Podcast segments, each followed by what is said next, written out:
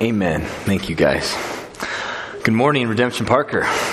Morning. Good to see you guys. I had to take off my jacket earlier. I wasn't sure if I was hot or if this uh, sermon about hell was heating me up. But uh, here we go.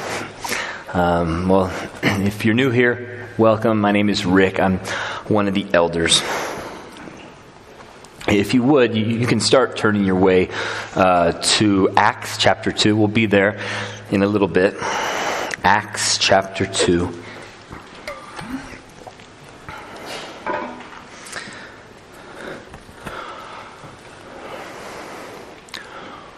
What about Buddha, bro? This is what my little brother said to me as we sat on our beds, which were really just mattresses on the ground next to each other. He, he was 17, I was 19. We were best friends, but now something was different as he was watching his brother devour a Bible. I can imagine some of his thoughts. Uh, you don't read, Rick.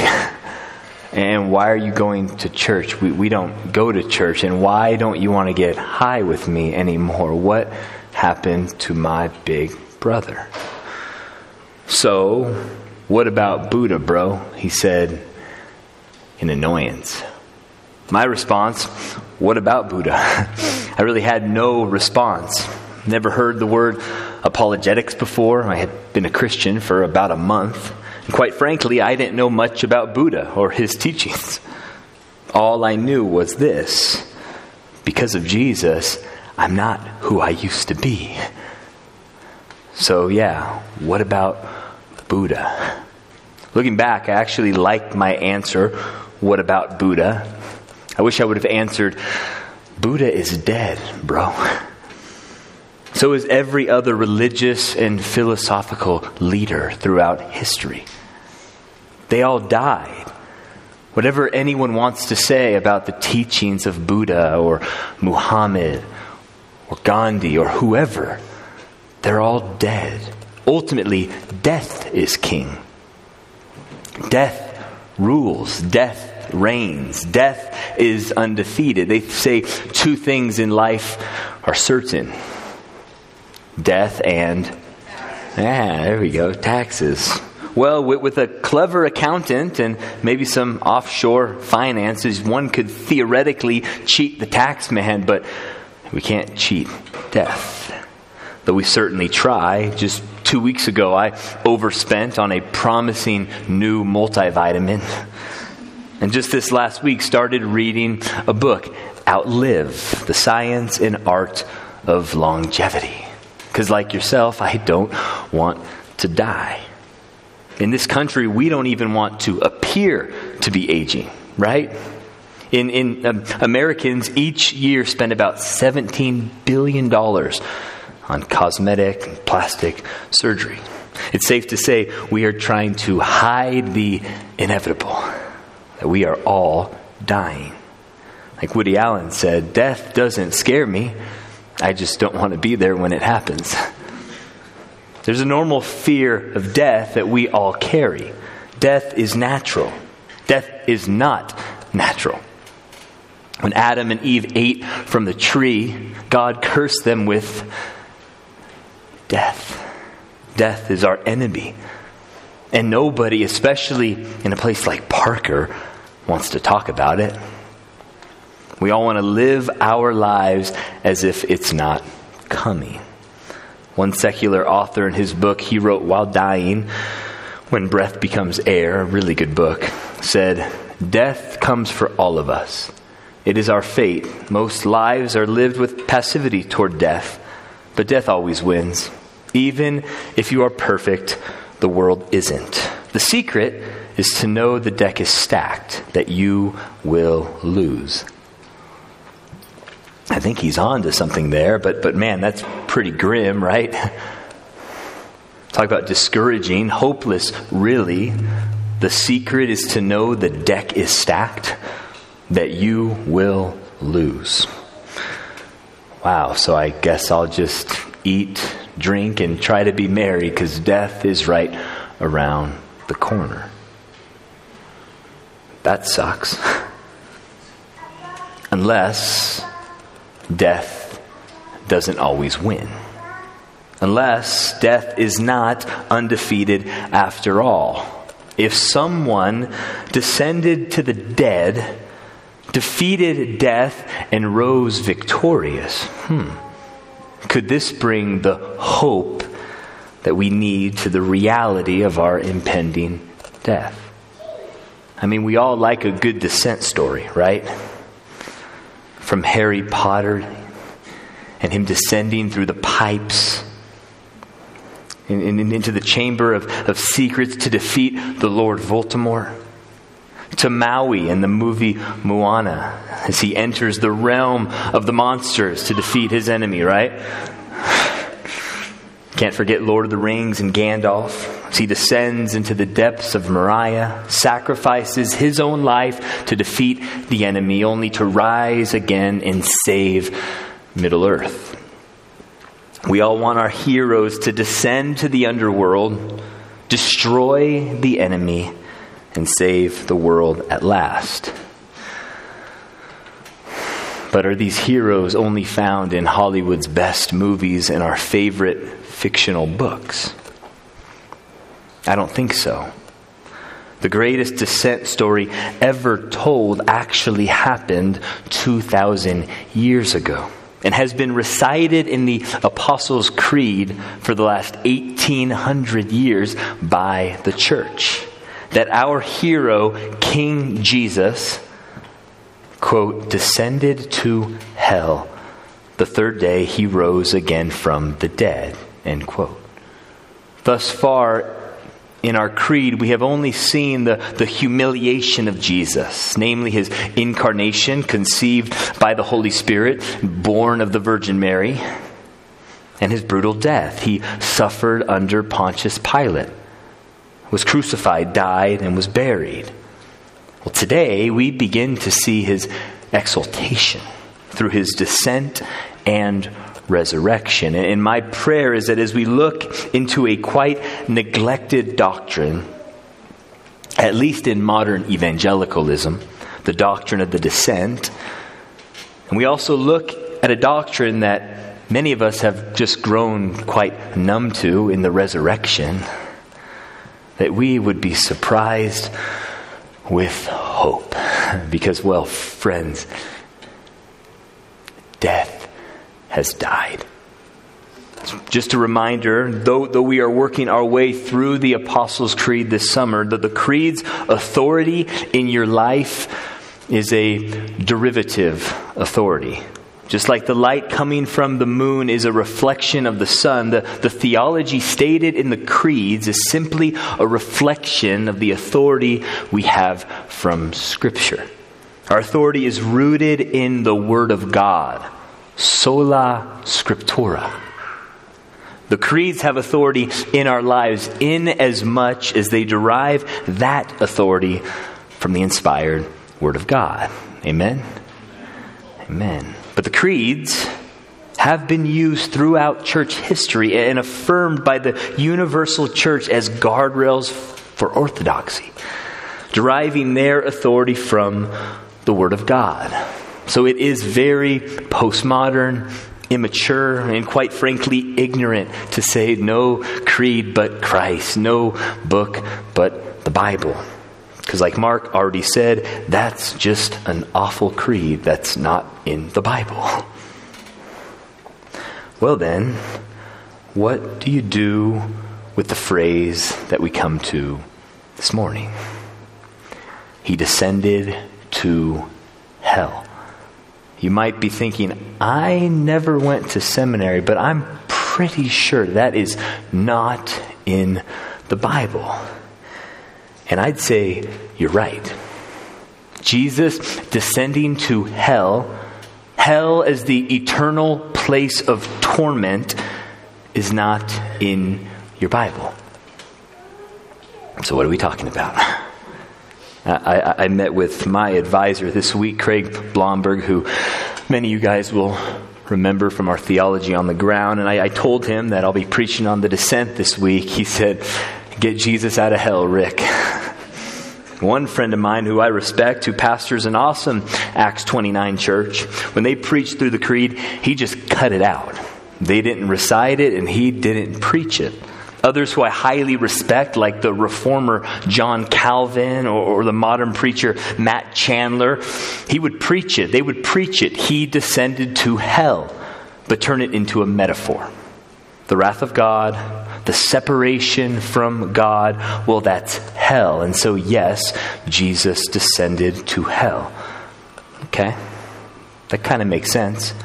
Some modern theologians would say he descended to hell basically means he came to earth. This is speaking of his incarnation. Or hell is just another way of saying the grave. But let's look at the creed in its context. Um, I'm fine if you choose one of those interpretations. I, I don't think this is a hill we must die on. But let's wrestle with what the church for the last 1800 years meant by this line. Now, we love our, our Good Friday and Easter services, and rightfully so, but do we even know what happened on what the church has called Holy Saturday? So let's read this line of the Creed in context. We'll start a few lines before. Sweet. I believe in Jesus Christ his only Son, our Lord, who was conceived by the Holy Spirit, born of the Virgin Mary. He suffered under Pontius Pilate, was crucified, died, and was buried. He descended to hell. The third day he rose from the grave. He ascended to heaven and is seated at the right hand of God the Father Almighty. From there he will come to judge the living and the dead. But you notice the order of events. If we can go to the next slide, he was born, he died, he was buried, he descended, he rose, he ascended, and he is coming back. This is the gospel. And no, I don't think we should take this line out of the creed. It could be easy to, to, to make it a metaphor, but what if we made any of these a metaphor? We, we do need, though, to, to unpack this so I can explain to you how this is derived from Scripture. If he didn't go to hell, then where did he go? So, with that, let's go to Holy Scripture. If you have your Bibles, I hope you do, open them up to Acts chapter 2. If you're not already there, Acts chapter 2. This is where we'll be launching off from this morning. Um, but we will be all over the place. Um, and I do want to say up front if you thought the virgin birth was weird or the cross of Christ is weird, well, you're in for it. This is going to be the weirdest sermon. But like we said a couple weeks back, let's make Christianity weird again. And it's going to take a lot of scripture and, and doing theology to grasp this doctrine. So I hope you're down to nerd out with me this morning in a little theology. You guys look locked in. There's coffee in the back. Feel free to get up at any point, throw some water in your face, do what you got to do. This is not a typical sermon. Just had to throw my cards out. So, Acts chapter 2. We'll start here and then we'll go throughout the entire New Testament. I'll begin in verse 22 Fellow Israelites, listen to this. Jesus of Nazareth was a man accredited by God to you by miracles, wonders, and signs, which God did among you through him. As you yourselves know, this man was handed over to you by God's deliberate plan and foreknowledge, and you, with the help of wicked men, put him to death by nailing him to the cross. But God raised him from the dead, freeing him from the agony of death because it was impossible for death to keep its hold on him. David said about him, I saw the Lord always before me. Because he is at my right hand, I will not be shaken. Therefore, my heart is glad and my tongue rejoices. My body will also rest in hope because you will not abandon me to the realm of the dead you will not let your Holy One see decay. You have made known to me the paths of life. You will fill me with joy in your presence. Fellow Israelites, I can tell you confidently that the patriarch David died and was buried, and his tomb is here to this day. But he was a prophet and knew that God had promised him on oath that he would place one of his descendants on his throne.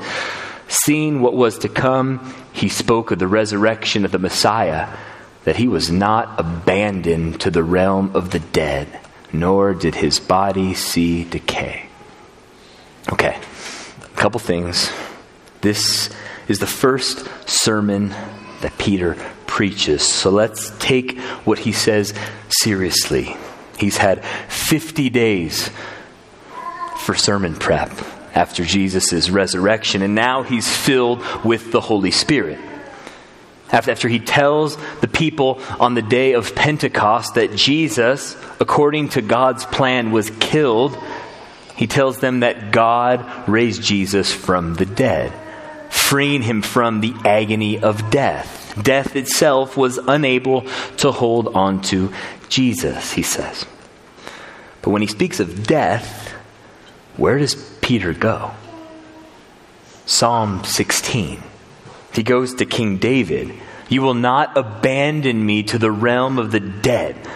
Or if you have an ESV, you will not abandon my soul to Hades. Or if you look up the reference in Psalm 16, you will not abandon my soul to Sheol. Hmm. What is going on here? Peter seems to be preaching that, that Jesus, as prophesied by David in Psalm 16, will not have his soul abandoned in Hades, Sheol, or the realm of the dead. This implies that Jesus goes to Hades, Sheol, or the realm of the dead. Now you got to understand a little Jewish cosmology. This realm to us sounds super weird, but it wasn't to them. For the Jew in the Old Testament and in the time of Jesus, this is how they saw the afterlife heaven above where God dwells, earth below, and then the underworld. Or in the Old Testament, Sheol. Or when they translated the Old Testament into Greek, the Septuagint, we get the word Hades. Take this in for a moment. And I'll say it again. This is probably the most theological sermon I've ever preached. But again, you guys are locked in, so let's go. And also, I, I mentioned this at, at our members' meeting last week, but Redemption Institute will be launching um, what we're calling the chopping block. You throw it up there, the next slide. The chopping block, where we're, we're going to dive into one book a semester, have a running text thread, and just meet up one time at the end to chop it all up. Now, our first book will be on this topic. It's called He Descended to the Dead by Matthew Emerson. So, you may have more questions after this sermon. Feel free to jump into that, into the chopping block. All right, we need that little break. Let's get back to Hades, or Sheol, or the realm of the dead, which is my favorite translation they use in the NIV. When Hades in the Apostles' Creed was getting translated, translated in early medieval Latin, inferna, which would translate with something like infernal or hell. Well, in early Latin, the term was synonymous with inferos, which is the word they would use for Hades, or the realm of the dead. You guessed it, lost in translation. This was a big mistake made by a fourth century monk named Rufinus. It's much more appropriate to translate the creed, He descended to Hades, or He descended to the realm of the dead, because that's what happened. So some translations of the creed will say, He descended to Hades, or He descended to the realm of the dead. But even if it's translated hell, we must understand what that word means in this creed. Because Jesus did not go to the hell we think of when we think of that word. Blomberg is right to say, get Jesus out of hell. He doesn't belong there. And quite frankly, for Jesus to have gone to hell is actually impossible, given the simple fact that, that hell is still future. The unrighteous in the realm of the dead are sitting in a holding room, waiting for their future judgment, to be thrown into the lake of fire, hell. This idea of Jesus descending to the realm of the dead, though it sounds strange to us, is actually uncontested in early church history. Not only is it right here in the Apostles and the Athanasian Creed, but it's a doctrine held by all the church fathers. And even one of the doctrines they used to attack an early heresy known as Apollinarianism, which said that Jesus didn't have a soul. The descent of Jesus' soul to Hades is part of the story of Jesus. And whether I can convince you or not of this doctrine, I do hope you can see as we're about to jump all over the New Testament that Jesus experienced death as all humans do. This is at the heart of the descent. Or as Matthew Emerson says, he did not just experience dying only to rise again moments later, but he actually remained dead in the grave. He did not simply have his breath expire and then immediately rise to glory, but his body was buried and his soul departed to the place of the dead. And because he is God in the flesh, he defeated the place of the dead and the grave by descending into them and then rising again on the third day. In the long Christian tradition, this hope is known as the doctrine of Christ's actual descent. So let's keep moving. Up next, let's go to Jesus. You don't have to turn your Bibles there because we will have it on the screen, although you can if you're a quick turner. Um, but, but I do want you to see from the entire New Testament what it says about the descent, to see if this line derives any of its authority from Scripture or if this is all nonsense. And if that's the case, let's stop reciting this line. Amen. We won't spend a ton of time on each, pa- on each passage, so write it down and study it later. Feel free to reach out if you want to grab some coffee and descend even deeper. Um, but up first, we'll have Matthew 12. Matthew 12, starting in verse 38. Then some of the Pharisees and teachers of the law said to Jesus, Teacher, we want to see a sign from you.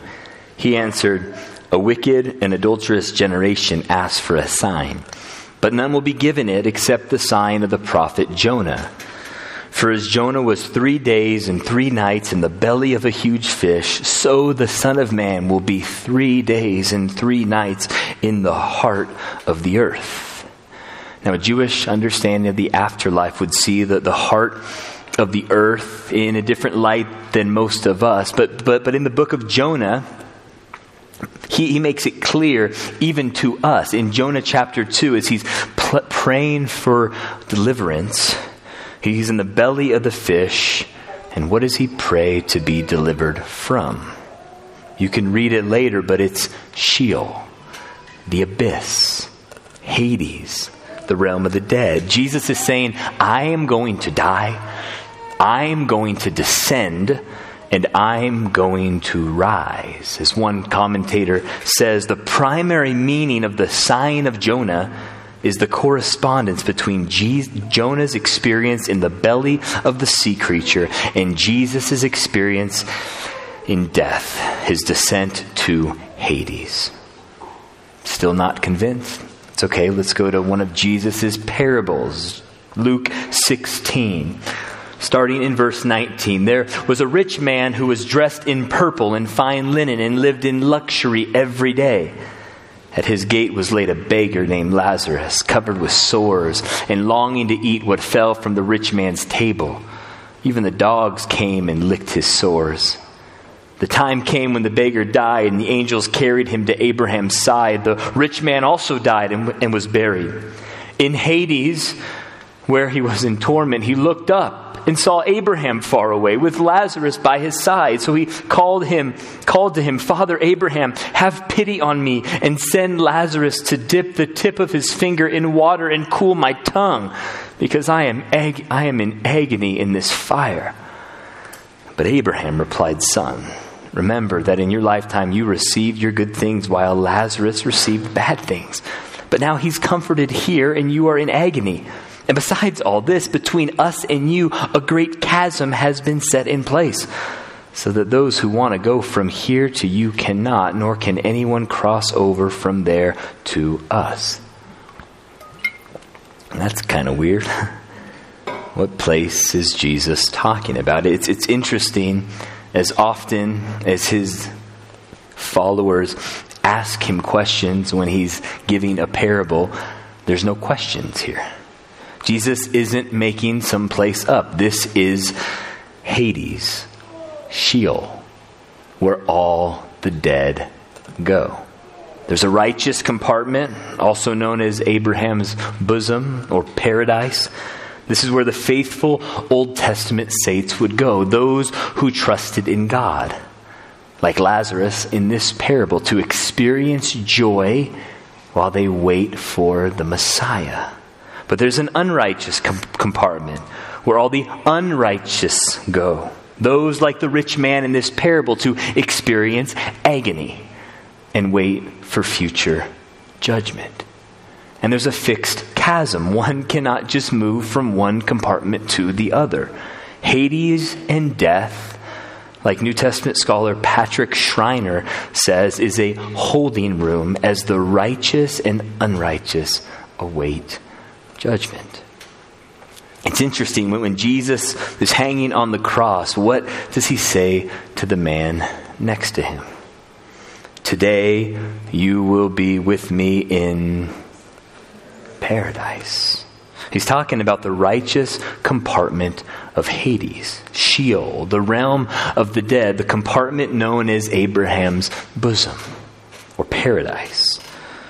I mean, do you remember what Jesus said to one of the women after he resurrected that Sunday?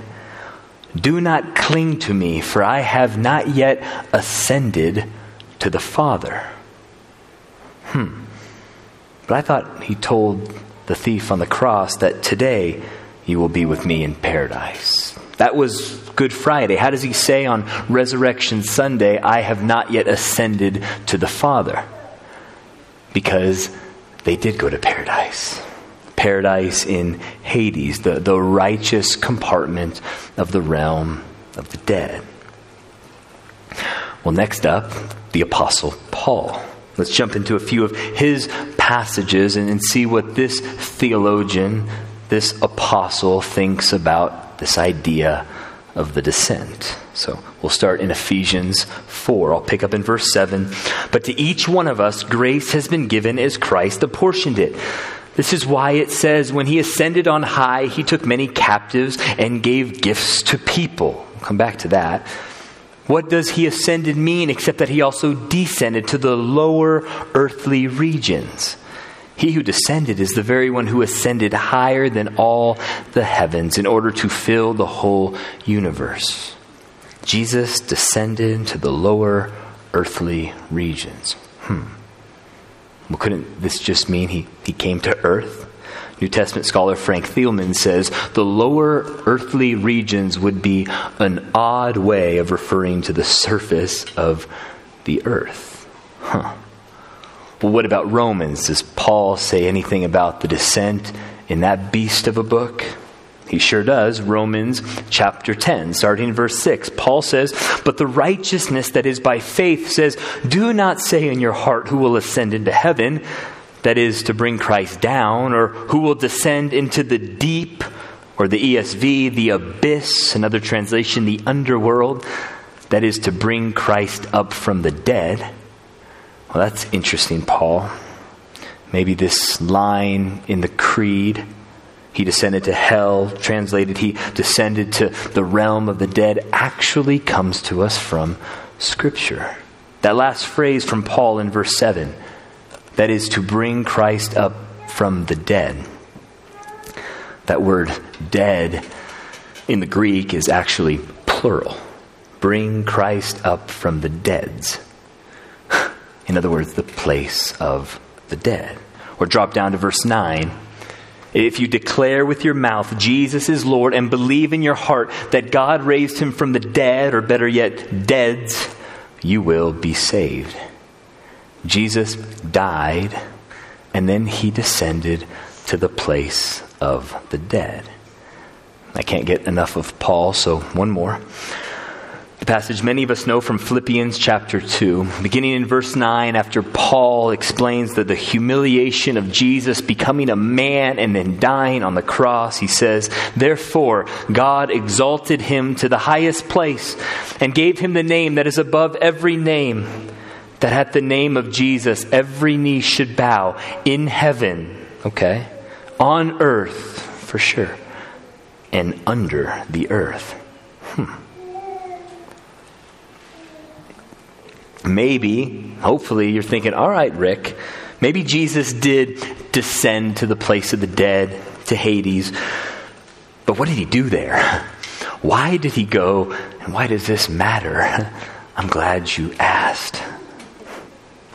So let's answer those questions by looking at the rest of the New Testament. One passage in the general epistles, and then we'll end with one passage in the book of Revelation. We're running out of time here, so got to move quick. We'll start in 1 Peter, 1 Peter chapter 3.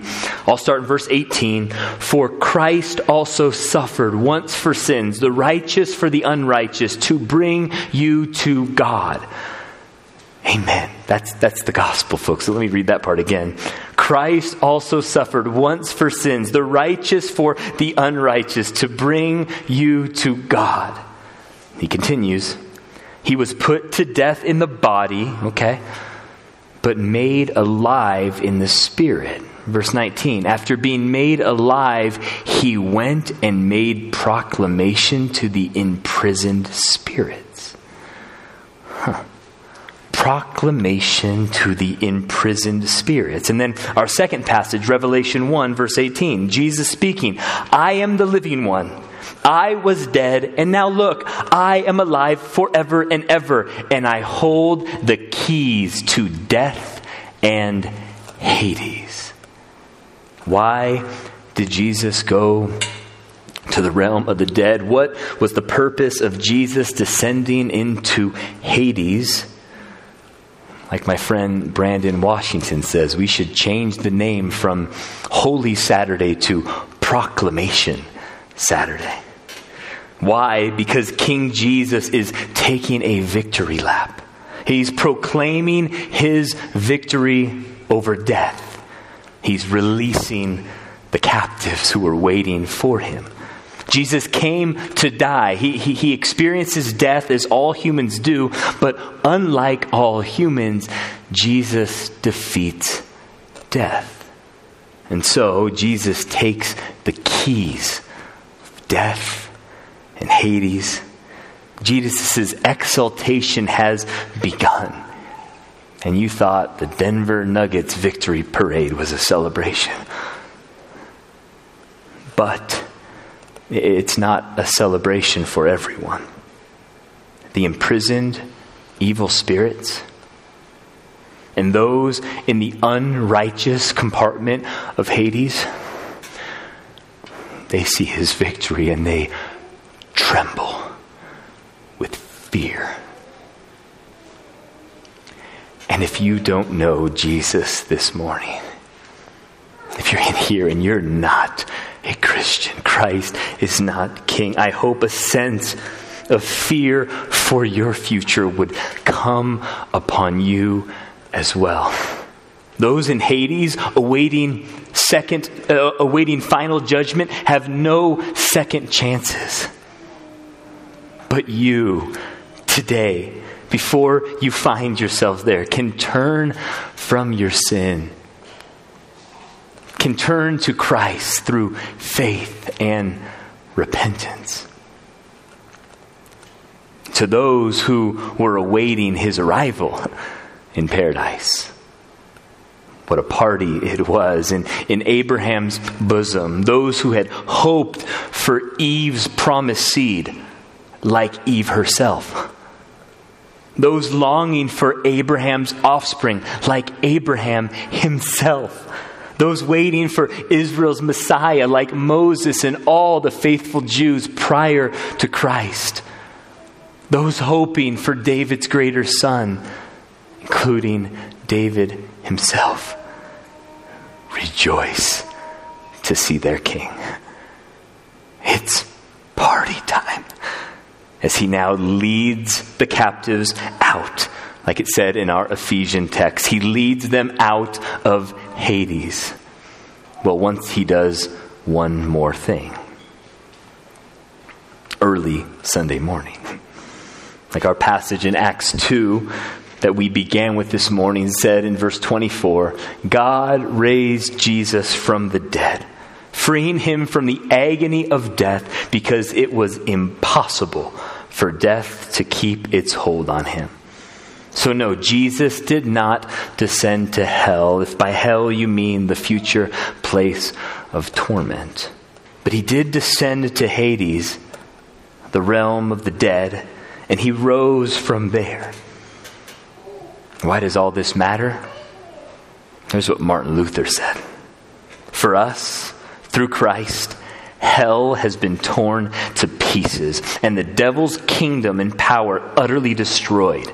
That to accomplish this, he died, he was buried, and he descended. This is good news, church through a very neglected doctrine. I hope you are surprised with hope. Because, friends, our enemy, our enemy, death, has died in the death and resurrection of Jesus. We can now say with the Apostle Paul, Where, O death, is your victory? Where, O death, is your sting? Thanks be to God, He gives us the victory through our Lord Jesus Christ. Amen. Now imagine if we, Redemption Parker, lived without the fear of death. Like truly lived our lives without the fear of death. But we can because our King holds the keys to Hades and death. Do you believe the gospel? That, that he died for your sins, that he descended to the place of the dead, and that he rose on your behalf. Let me pray. Lord, thank you for your grace, God. Thank you for the gospel. Lord, we thank you for Good Friday and Easter Sunday, as these truths are always on our hearts and minds as Christians. Lord, thank you for giving us this time to think through Holy Saturday. Jesus didn't just die, he descended to the dead. That his exaltation begun as he led the host of captives out, as he ran a victory lap amidst the imprisoned spirits. Lord, we thank you that, that, that, that He is our only hope in life and death. We thank you that we have life because He died. We thank you that He holds the keys to Hades and death for us. Oh, we love you, Christ. Be glorified in this place, we pray. In your name, amen.